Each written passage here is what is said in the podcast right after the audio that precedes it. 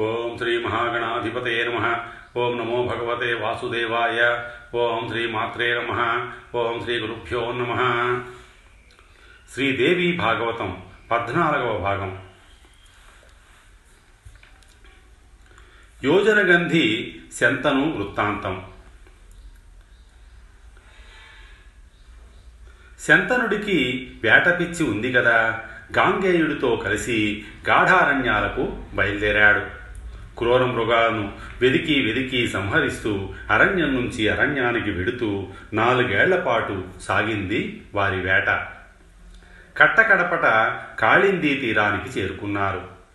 ససైన్యంగా విడిది చేశారు. శంతనుడు తన గుడారంలో విశ్రాంతి తీసుకుంటున్నాడు. ఎచట నుండి వీచెనో ఒక సుగంధ పరిమళ వీచిక అతడి ముక్కుపుటాలకు గిలిగింతలు పెట్టింది.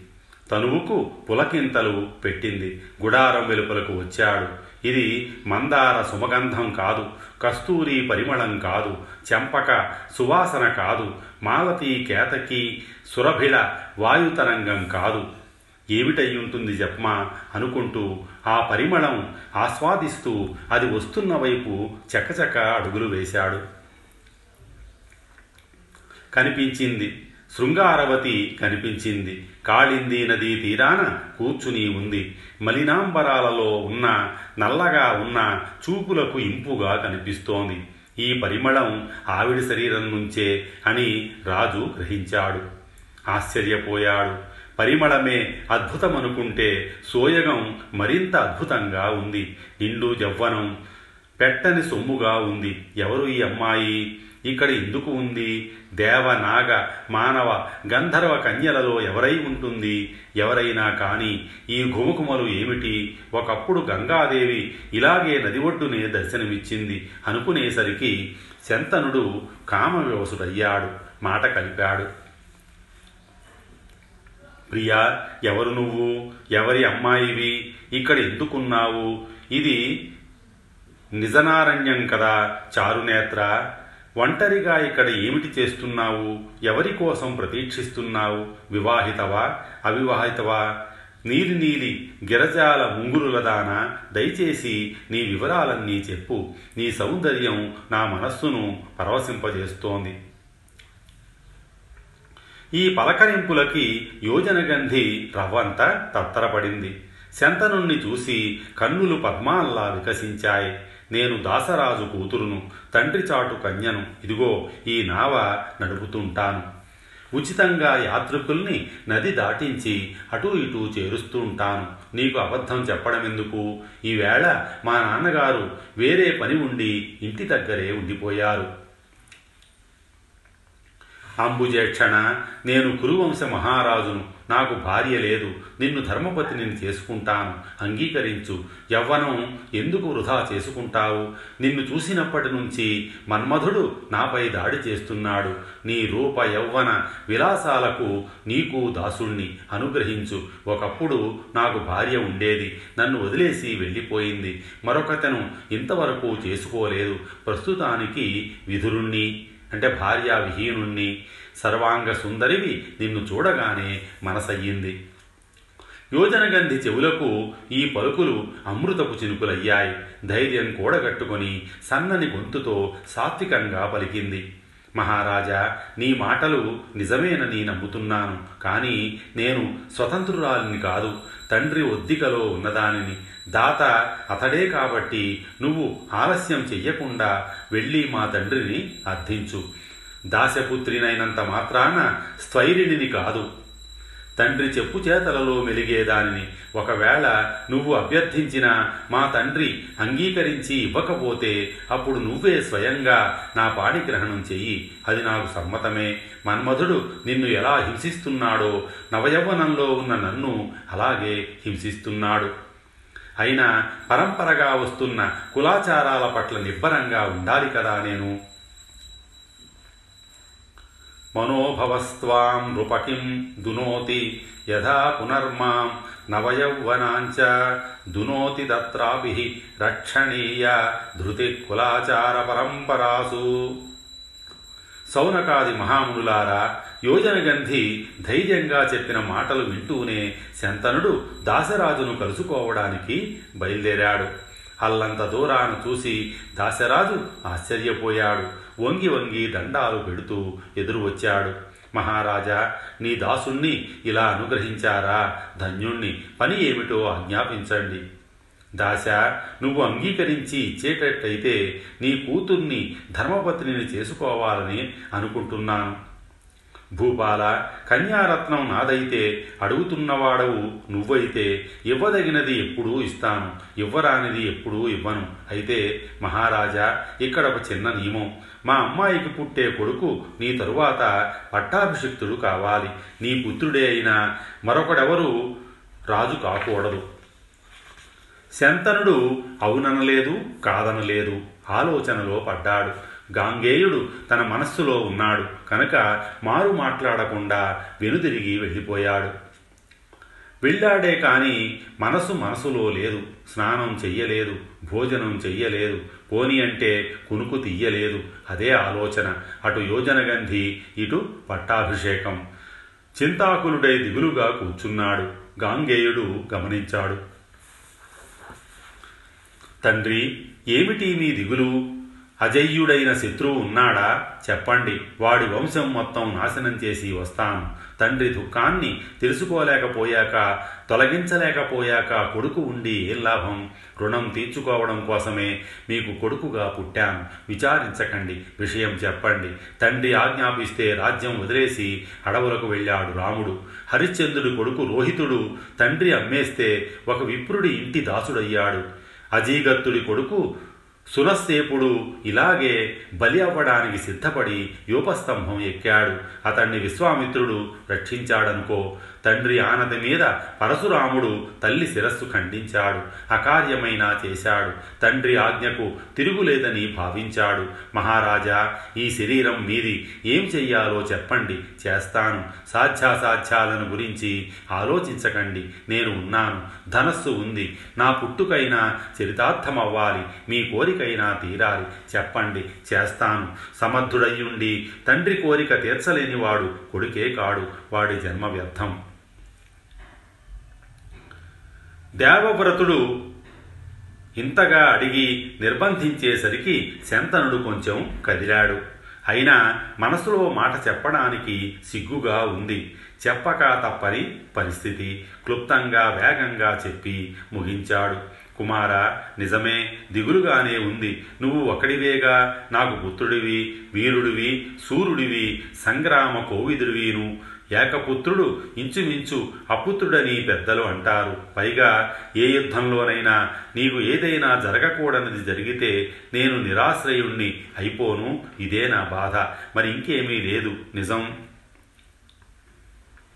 తండ్రి అసలు సంగతి చెప్పడం లేదని గాంగేయుడికి అర్థమయ్యింది. సిగ్గుపడుతున్నట్లు గ్రహించాడు. మౌనంగా వచ్చేశాడు. మంత్రుల్ని పెద్దల్ని పిలిచాడు. నిజం కనుక్కొని నాకు చెప్పండి అన్నాడు.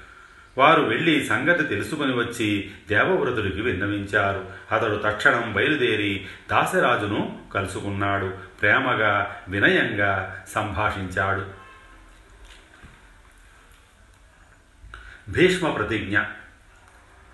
దాసరాజా మీ అమ్మాయి నాకు తల్లి అగుగాక. నేను దాసుణ్ణి అవుతాను. మా నాన్నగారి కోసం అభ్యర్థిస్తున్నాను. గాంగేయ శంతను మహారాజుకు పెద్ద కొడుకువు నువ్వు ఉన్నావు.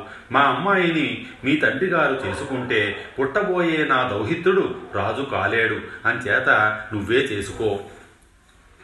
త్వం గృహాణ మహాభాగ పత్నీం కురు నృపాత్మజ పుత్రోస్యాన భవేద్రాజ వర్తమానే త్వయీతి వై. దాశ కుదరదు. మీ అమ్మాయి నాకు తల్లి కావలసిందే. నేను రాజ్యం చెయ్యను. పుట్టబోయే తమ్ముడికే పట్టాభిషేకం జరిపిస్తాను. అతడే రాజ్యం ఏలుకుంటాడు. నన్ను విశ్వసించు. దేవవ్రత నిజమే నిన్ను విశ్వసిస్తాను. నీ మాట నమ్ముతాను. కానీ రేపు నీకు పుట్టబోయే బిడ్డ బలవంతుడై నా మనుమడి నుంచి రాజ్యం లాక్కుంటే లాక్కుంటే ఏమిటి? లాక్కుంటాడు. అప్పుడు ఏమిటి గతి? అయితే దశరాజా విను మీరంతా వినండి నేను అసలు వివాహమే చేసుకోను బ్రహ్మచారిగా ఉండిపోతాను. ఇది సత్యం ఇది నా ప్రతిజ్ఞ భీష్మవ్రతం. ధీవర ప్రభు అంగీకరించాడు. సత్యవతిని శంతనుడికి ఇచ్చి వివాహం జరిపించాడు. ఇలా జరిగింది ఆ వివాహం. శంతనుడికి తెలియదు సత్యవతి అప్పటికే ఒక కొడుకుకు జన్మనిచ్చినట్లు.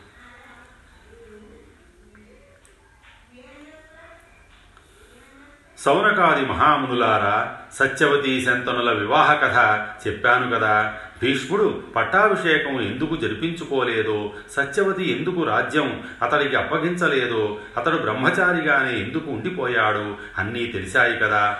సత్యవతి శంతనులకు ఇద్దరు కొడుకులు పుట్టి కాలవశాన దివంగతులైన సంగతి విన్నారు.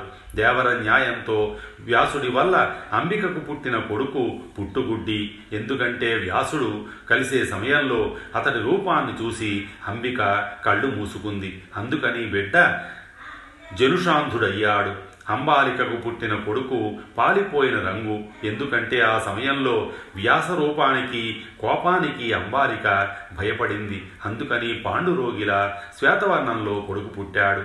అంబికాసుతుడు ధృతరాష్ట్రుడు అంబ అంబాలికా తనయుడు పాండురాజు. రెండవసారి కోడలు పిల్ల తన బదులు దాసీని నియోగించింది. అది కామకళా చతుర ధైర్యంగా కళ్ళు తెరచి వ్యాసుడితో ఆనందించి తృప్తిపరిచింది. సర్వలక్షణ సంపన్నుడై సాత్వికుడు మేధావి ధర్మాంశతో విదురుడు జన్మించాడు. పెద్దవాడైన గుడ్డివాడు కనుక ధృతరాష్ట్రుడు రాజు కాలేకపోయాడు. మంత్రి పురోహితాదులంతా కలిసి పాండురాజుకే పట్టాభిషేకం జరిపించారు. భీష్ముడి అనుమతి ఉంది. విదురుడు దాసీపుత్రుడు కనుక రాజ్యం పొందలేకపోయినా మేధావి కనుక మంత్రిగా నియుక్తుడయ్యాడు. ధృతరాష్ట్రుడికి ఇద్దరు భార్యలు సౌబల రాజకుమారి గాంధారి వైశ్య పాండురాజుకి ఇద్దరు సూరసేన రాజకుమారి కుంతి మద్రస్ దేశ రాజపుత్రి మాద్రి. గాంధారికి నూరుగురు కొడుకులు వైశ్యకి ఒక్కడే కొడుకు అతడి పేరు యుయుస్సుడు. గాంధారీ సుషువే పుత్రశతం పరమశోభనం. వైశ్యాప్యేకం సుతం కాంతం యుజుస్సుం సుషువే ప్రియం. కుంతి వివాహం కాకముందు కన్యగా ఉండగానే సూర్యుడి వల్ల కర్ణుడికి జన్మ ఇచ్చింది. తరువాత పాండురాజును వివాహమాడింది. సూతుడు ఈ మాట చెప్పేసరికి సౌనకాదులు అదేమిటని ఆశ్చర్యంగా ప్రశ్నించారు. నింగిలో సూర్యుడు నేల మీద కుంతిని ఎలా కలిశాడు? బిడ్డడెలా పుట్టాడు సవిస్తరంగా చెప్పమన్నారు. సూతుడు ఉపక్రమించాడు. కర్ణ జననం. మహాముల్లారా సూరసేనుడి కూతురు కుంతి. ఆవిడ బాల్యమంతా కుంతిభోజుడి ఇంటిలో ఆటపాటలతో గడిచింది. అక్కడికి వచ్చే మునులకు అతిథులకు ఉత్సాహంగా సపర్యలు చేస్తూ ఆ బాలిక అందరి ఆశీస్సులు పొందుతోంది. ఒకప్పుడు దుర్వాసుడు అక్కడికి వచ్చి చాతుర్మాస్య దీక్ష జరుపుకున్నాడు. నాలుగు నెలలు సేవి సేవలు చేసింది ఈ చిన్నారి. ముని సంతోషించాడు. వెడుతూ వెడుతూ ఒక మంత్రం ఉపదేశించాడు. దీన్ని జపించి నువ్వు ఏ దేవతను స్మరిస్తే అతడు ప్రత్యక్షమై నీ కోరిక తీరుస్తాడు అని చెప్పాడు. ముని వెళ్ళగానే ఆ పసికోన తన గదిలో కూర్చుని మంత్రశక్తిని పరీక్షించడం కోసం ఏ దేవతను పిలుద్దామా అని ఆలోచించింది. అప్పుడే సూర్యుడు ఉదయిస్తూ కనిపించాడు. అతడినే పిలుద్దాం అనుకుంది. మంత్రం జపించి స్మరించింది. సూర్యమండలం నుంచి మానవ రూపం కుంతి ముందు ప్రత్యక్షమైంది. కాంతిమంతంగానూ ఉన్నాడు మృదువుగానూ ఉన్నాడు చూడటానికి హాయిగానే ఉన్నాడు. కుంతికి ఆశ్చర్యము ఆందోళన కలిగాయి. సూర్యుడేమిటి? ఇలా వచ్చేయడమేమిటి? భయంతో గడగడలాడింది. ఆ క్షణంలో ప్రథమ రజస్వల అయ్యింది. తేరుకోవడానికి కొన్ని నిమిషాలు పట్టింది. సూర్యుడికి నమస్కరించింది. తేజస్వి నీ దర్శనంతో సంప్రీతి చెందాను. ఇక చాలు నీ మండలానికి వెళ్ళిపో అంది. కన్యక ఈ మాత్రానికి అంతటి మంత్రశక్తితో నన్ను అసలు ఎందుకు పిలిచినట్టు? పిలిచి నన్ను సేవించనంటే ఎలాగా? కాటుక కన్నుల చిన్నదాన నీ పట్ల నాకు ప్రేమభావం అంకురించింది. కామాత్తుణ్ణయ్యాను సేవించుకో మంత్రాధీనుణ్ణయ్యి వచ్చాను సన్నిధిలో నిలిచాను. సర్వసాక్షి నేను కన్యకను నీకు ధర్మాలు తెలుసు దండం పెడతాను. దయచేసి వెళ్ళిపో ఉన్నత కులంలో పుట్టాను. అపవాదు తేవద్దు. కుంతి నా పరిస్థితి ఆలోచించు. వృధాగా వెళ్ళిపోతే సిగ్గు సిగ్గు. సకల దేవతలు గేలి చేస్తారు. అది నేను భరించలేను. నా కోరిక తీర్చు. లేదంటే నిన్ను నీకు మంత్రం ఇచ్చిన ఆ బ్రాహ్మణుణ్ణి ఇద్దరిని శపిస్తాను. భయపడకు. నీ కన్యాధర్మం చెడదు. ఇక్కడ ఈ నాలుగు గోడల మధ్య జరిగిన సంగతి లోకులకు తెలియదు. అచ్చం నాలాటి కొడుకు పుడతాడు. ఇలా వడబరచి సూర్యభగవానుడు ఆ సిగ్గుల మొగ్గను తనివి తీరా ఆఘ్రాణించి వెళ్ళిపోయాడు. కుంతి గర్భవతయ్యింది. దాదికి తెలిసింది. తల్లిదండ్రులకు తెలియనివ్వకుండా కాపాడింది. నెలలు నిండాయి. కవచ కుండలాలతో మహా తేజస్వి కొడుకు పుట్టాడు. రెండవ సూర్యుడిలాగా మెరిసిపోతున్నాడు. దాది ధైర్యం చెప్పింది. పెట్టెలో పెట్టి రహస్యంగా తీసుకుపోయి ఎక్కడో వదిలేసి వస్తానంది.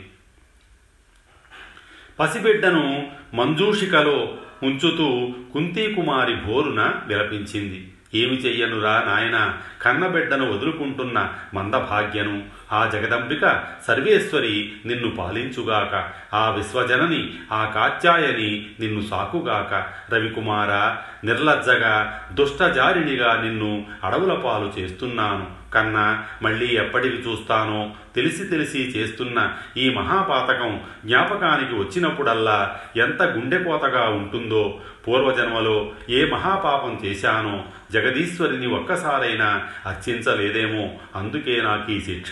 పండంటి బిడ్డను కని పెంచుకోలేని దుస్థితి చేజేతులా వదులుకునే దురవస్థ. ఎవరైనా చూస్తారు ఊరుకోమంటూ కుంతిని పక్కకు లాగి దాది పెట్టె మూసేసింది. గుట్టుగా వెళ్ళిపోయింది. గుండెలు చిక్కబట్టుకొని కుంతి కొయ్యబారి చూస్తూ అలాగే ఉండిపోయింది. నెమ్మదిగా కదిలి వెళ్ళి స్నానం చేసింది.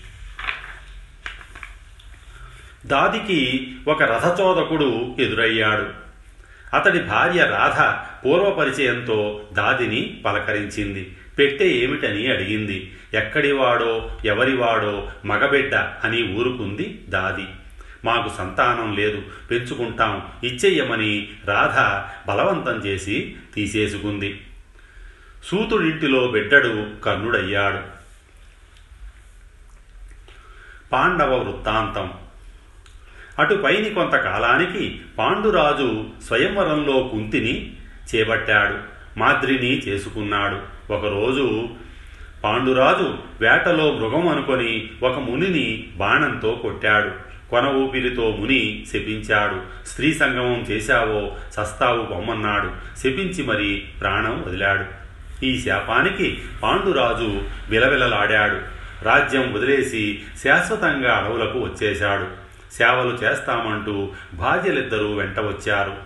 గంగా తీరంలో మునుల ఆశ్రమాల్లో శాస్త్ర పురాణ చర్చలతో కాలం గడుపుతూ స్త్రీ సుఖానికి నోచుకోక తపస్సు చేస్తున్నాడు. పురాణ శ్రవణంలో ఒక సందర్భాన అపుత్రస్య గతిర్నాస్తి స్వర్గే గంతుం పరం తప. ఏన కేనాప్యుపాయేన పుత్రస్య జననం చరేత్ అనే శ్లోకం చెవిని పడింది. పురాణం చెబుతున్న ముని ఆ శ్లోకాన్ని మరింత వివరించాడు. హంసజుడు అంటే ఔరసుడు ఆత్మజుడు దౌహిత్రుడు కూతురి కొడుకు క్షేత్రజుడు నిజ భార్యకు పరపురుషుడి వల్ల పుట్టినవాడు గోళకుడు వితంతు పుత్రుడు కుండు ఉపభర్తకు పుట్టినవాడు సహోఢుడు వివాహ సమయానికే గర్భస్థుడై ఉన్నవాడు. కానీనుడు కన్యాపుత్రుడు క్రీతుడు కొనుక్కున్న కొడుకు వనప్రాప్తుడు దొరికినవాడు దత్తుడు దత్తతగా తీసుకున్న కొడుకు అని పుత్రులు పది రకాలు. వీరిలో ఉత్తరోత్తరులు అధములు. ఇది విన్నాక పాండురాజుకి మరి నిద్ర పట్టలేదు. ఒకనాడు కుంతిని పిలిచి ఏకాంతంగా చెప్పాడు.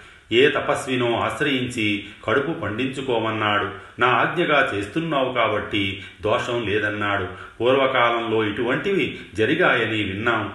సౌదాసుడు వశిష్ఠుడి వల్ల ఇలా పుత్ర పుత్రుణ్ణి పొందాడుట. కాబట్టి నువ్వు ప్రయత్నించు. నాకొక పుత్రుణ్ణి త్వరగా అందించు అన్నాడు. అప్పుడు కుంతి తన దగ్గరున్న దుర్వాస మంత్రం సంగతి చెప్పింది. అనుమతి పొందింది. మొదట యముణ్ణి స్మరించి యుధిష్ఠుర్ని యుధిష్ఠురుణ్ణి ప్రసవించింది. వాయుదేవుడి వల్ల వృకోదరుణ్ణి ఇంద్రుడి వల్ల అర్జునుణ్ణి ఏడాదికి ఒకరు చొప్పున ముగ్గురు మగపిల్లలను కన్నది. మాద్రికి అసంతృప్తి. నాకో బిడ్డను ప్రసాదించమని పాండురాజును అభ్యర్థించింది. పాండురాజు కుంతిని అభ్యర్థించి ఆ మంత్రం మాద్రికి ఇప్పించాడు. ఒకసారి మాత్రమే ఉపయోగించాలని కట్టడి చేశాడు. అందుకని మాద్రి జంట దేవతలు అశ్వినులను స్మరించింది. నకుల సహదేవులు జన్మించారు. ఇలా పంచపాండవులు క్షేత్రజులుగా ఆవిర్భవించారు. ఒక వసంతంలో ఒక మధుర క్షణాన మాద్రిని చూసి పాండురాజు సమ్మోహితుడయ్యాడు. నిలువరించలేకపోయాడు నిలువరించుకోలేకపోయాడు. వద్దు వద్దు వద్దని ఎంతగా వారిస్తున్నా వినకుండా కలియబడి మాద్రిని కౌగలించుకున్నాడు. అంతే నేలకు ఒరిగిపోయాడు. చెట్టు కూలిన తీగల మాద్రి అతడిపై పడి రోధించింది. కుంతి వచ్చి దుఃఖించింది. బాలపాండవులు విలపించారు. చుట్టుపక్కల ఆశ్రమాల వారంతా పోగయ్యారు. గగ్గోలు గగ్గోలుగా ఉంది వాతావరణం. మునులంతా కలిసి గంగా తీరంలోనే ఉత్తర క్రియలు నిర్వహించారు. నకుల సహదేవులను కుంతికి అప్పగించి ఐదుగురి సంరక్షణకు ఆమెను ఆగమని మాద్రి సతీసగమనం చేసింది. ఊర్ధ్వ దైహిక క్రియలు అయ్యాక మునీశ్వరులు కుంతిని పాండుపుత్రులను హస్తినాపురం చేర్చారు. భీష్ముడు విదురుడు ధృతరాష్ట్రుడు ఇంకా పెద్దలు పౌరులు సమావేశం అయ్యారు పాండురాజుకు ఉన్న శాపం తెలుసు కనుక ఈ బిడ్డలు ఎవరని కుంతిని నిలదీశారు. కుంతి సిగ్గుపడింది లోపల దుఃఖించింది. అపవాదు వస్తే ఎంత ప్రమాదమో ఎరిగినదే కనుక ధైర్యంగా జవాబు చెప్పింది. ఈ ఐదుగురు దేవతల బిడ్డలు అంది. నమ్మేది ఎలాగా అన్నారు ప్రజలు. యమ వాయు మహేంద్ర అశ్విని దేవతలను స్మరించింది కుంతి. వారు ప్రత్యక్షమై ఆకాశంలో నిలిచి వీరు మా బిడ్డలే అని అందరికీ వినిపించేట్టు చెప్పి అదృశ్యమయ్యారు. భీష్ముడు ఆమోదముద్ర వేశాడు. అందరూ అంగీకరించారు. తల్లి బిడ్డలను అంతఃపురంలోకి పంపించారు. పంచపాండవుల ధర్మపత్ని ద్రౌపది ఐదుగురికి ఐదుగురు బిడ్డలను ప్రసవించింది. అర్జునుడికి సుభద్ర అని మరొక భార్య ఉంది. కృష్ణుడి సోదరి. అతడి ప్రోత్సాహంతోనే అర్జునుడు సుభద్రను అపహరించి తెచ్చి వివాహం చేసుకున్నాడు. సుభద్రార్జునుల కొడుకు మహావీరుడు అభిమన్యుడు. ఈ ఉప పాండవులు ఆరుగురు కురుక్షేత్ర మహాసంగ్రామంలో వీరమరణం పొందారు. అప్పటికి అభిమన్యుడి భార్య ఉత్తర విరాటరాజు కూతురు గర్భవతి. బాణాగ్రికి ఆ శిశువు గర్భంలోనే మరణించాడు. మృత శిశువును ప్రసవించింది. శ్రీకృష్ణుడు ప్రాణం పోసి బ్రతికించాడు. అశ్వత్థామ ప్రతాపానికి వంశమంతా పరిక్షీణం అయిపోతే బతికి బట్టకట్టినవాడు కనుక ఆ శిశువుకు పరీక్షిత్తుడని పేరు పెట్టారు. నూరుగురు కొడుకులు నిహతులు కాగా గుడ్డిరాజు ధృతరాష్ట్రుడు పాండవుల పంచన తలదాచుకున్నాడు భీముడి సూటిపోటి మాటలను భరిస్తూ శేష జీవితం గడుపుతున్నాడు. గాంధారి కూడా అలాగే గడుపుతోంది. ధర్మరాజు మాత్రం ఈ ఇద్దరికీ శ్రద్ధగా సేవలు చేస్తున్నాడు. విదురుడు కూడా అన్నగారు ధృతరాష్ట్రుడితోనే ఉంటున్నాడు. భీముడు మాత్రం అందరి సమక్షంలోనూ ధృతరాష్ట్రుడికి వినిపించేట్టు కసిగా వాగ్బాణాలు వదులుతూనే ఉన్నాడు. ఈ గుడ్డురాజు గారి కొడుకుల్ని అందరినీ నేనే చావగొట్టి చెవులు మూశాను. దుశ్శాసనుడు గుండెలు చీల్చి వేడి వేడి నెత్తురు కడుపారా సేవించాను. భలే రుచిగా ఉందిలే. ఇప్పుడు ఈ పుట్టుగుడ్డి నేను దయతలచి ఇంత పిండం పడేస్తే సిగ్గు లేకుండా మెక్కుతున్నాడు. కాకిలాగా కుక్కలాగా బతుకుతున్నాడు. ఎందుకొచ్చిన జీవితం? ఇలా భీముడు కొళ్ళబడుస్తూ ఉంటే మరోవైపు ధర్మరాజు వాడు మూర్ఖుడు వాడి మాటలు పట్టించుకోవద్దు అని ఓదారుస్తున్నాడు. పద్దెనిమిది సంవత్సరాలు గడిచాయి. ధృతరాష్ట్రుడు విసిగిపోయాడు. అడవులకు పోతాను వానప్రస్థం స్వీకరిస్తాను పంపించమని ధర్మ ధర్మజుణ్ణి అడిగాడు. కొడుకులకు తర్పణాలు వదిలిపెట్టి తపస్సు చేసుకుంటాను అన్నాడు. ధర్మరాజు విదురుడితో ఆలోచించాడు. అతడి సలహా మేరకు ధృతరాష్ట్రుడికి పుష్కలంగా ధనమిచ్చి పంపించాలనుకున్నాడు. సోదరులను పిలిచి సంప్రదించాడు. భీముడు అడ్డం తిరిగాడు. దుర్యోధనుడికి దుర్యోధనుడి తండ్రికి ఈ గుడ్డివాడికి ఇంకా ఇప్పుడు ధనం ఇస్తావా? ఇంతకన్నా మూర్ఖత్వం ఉందా? అసలు నీ మంత్రాంగం అంతా ఇలాంటిదే. ద్రౌపదితో సహా అందరం అడవుల పాలు అయ్యాం. మహావీరుల వీరులమయ్యుండి విరాటరాజు కొలువులో తలదా తలదాచుకున్నాం. దాసదాసి జనంగా బతుకులు గడిపాం. నువ్వు జూదం ఆడబట్టే ఇన్ని అనర్థాలు దాపురించాయి. లేకపోతే నేను గరిట తిప్పుకుంటూ వంటవాణ్ణి అయ్యేవాణ్ణా? అర్జునుడు చేతులు తిప్పుకుంటూ ఆడవాళ్ళకి భరతం నేర్పుతూ బృహన్నల అయ్యేవాడ? గాంధీవం ధరించిన చేతులు గాజులు తొడుక్కున్నాయి. మనిషికి ఇంతకన్నా అవమానము దుఃఖము ఉంటుందా? కాగల కార్యం గంధర్వులే తీర్చారన్నట్టు అలనాడు గంధర్వుడు దుర్యోధనుణ్ణి బంధిస్తే నీ మూర్ఖత్వం మండిపోను. నాతోనే విడివింపజేశావు ఇప్పుడు ఇలా అలాంటి దుర్యోధనుడి హితం కోరి వాడి తండ్రికి ధనం ఇస్తానంటున్నావు. నేను ససేమిరా ఒప్పుకోను. ఇవ్వడానికి వీలు లేదు. భీముడు తెగేసి చెప్పాడు. సుడిగాలిలా నిర్గమించాడు మిగిలిన ముగ్గురితోనూ కలిసి ధర్మజుడు ధృతరాష్ట్రుడికి పుష్కలంగా ధనం ఇచ్చాడు. దానితో ధృతరాష్ట్రుడు దాన ధర్మాలు నిర్వహించాడు. పుత్రులకు తర్పణాలు ఇచ్చాడు. సంజయుడికి తెలియజేసి గాంధారితో కలిసి వానప్రస్థానికి బయలుదేరాడు. విదురుడు నేను వస్తానని వెంట నడిచాడు. కుంతీదేవి కూడా బయలుదేరింది. కొడుకులు కోడళ్ళు ఎంతగా బతిమాలినా వినలేదు. తెగతెంపులు చేసుకుని బయలుదేరింది. ధర్మరాజాదులు గంగా తీరం వరకు సాగనంపి తిరిగి వచ్చారు. స్వస్తి శ్రీ ఉమామహేశ్వర పరబ్రహ్మార్పణమస్తు.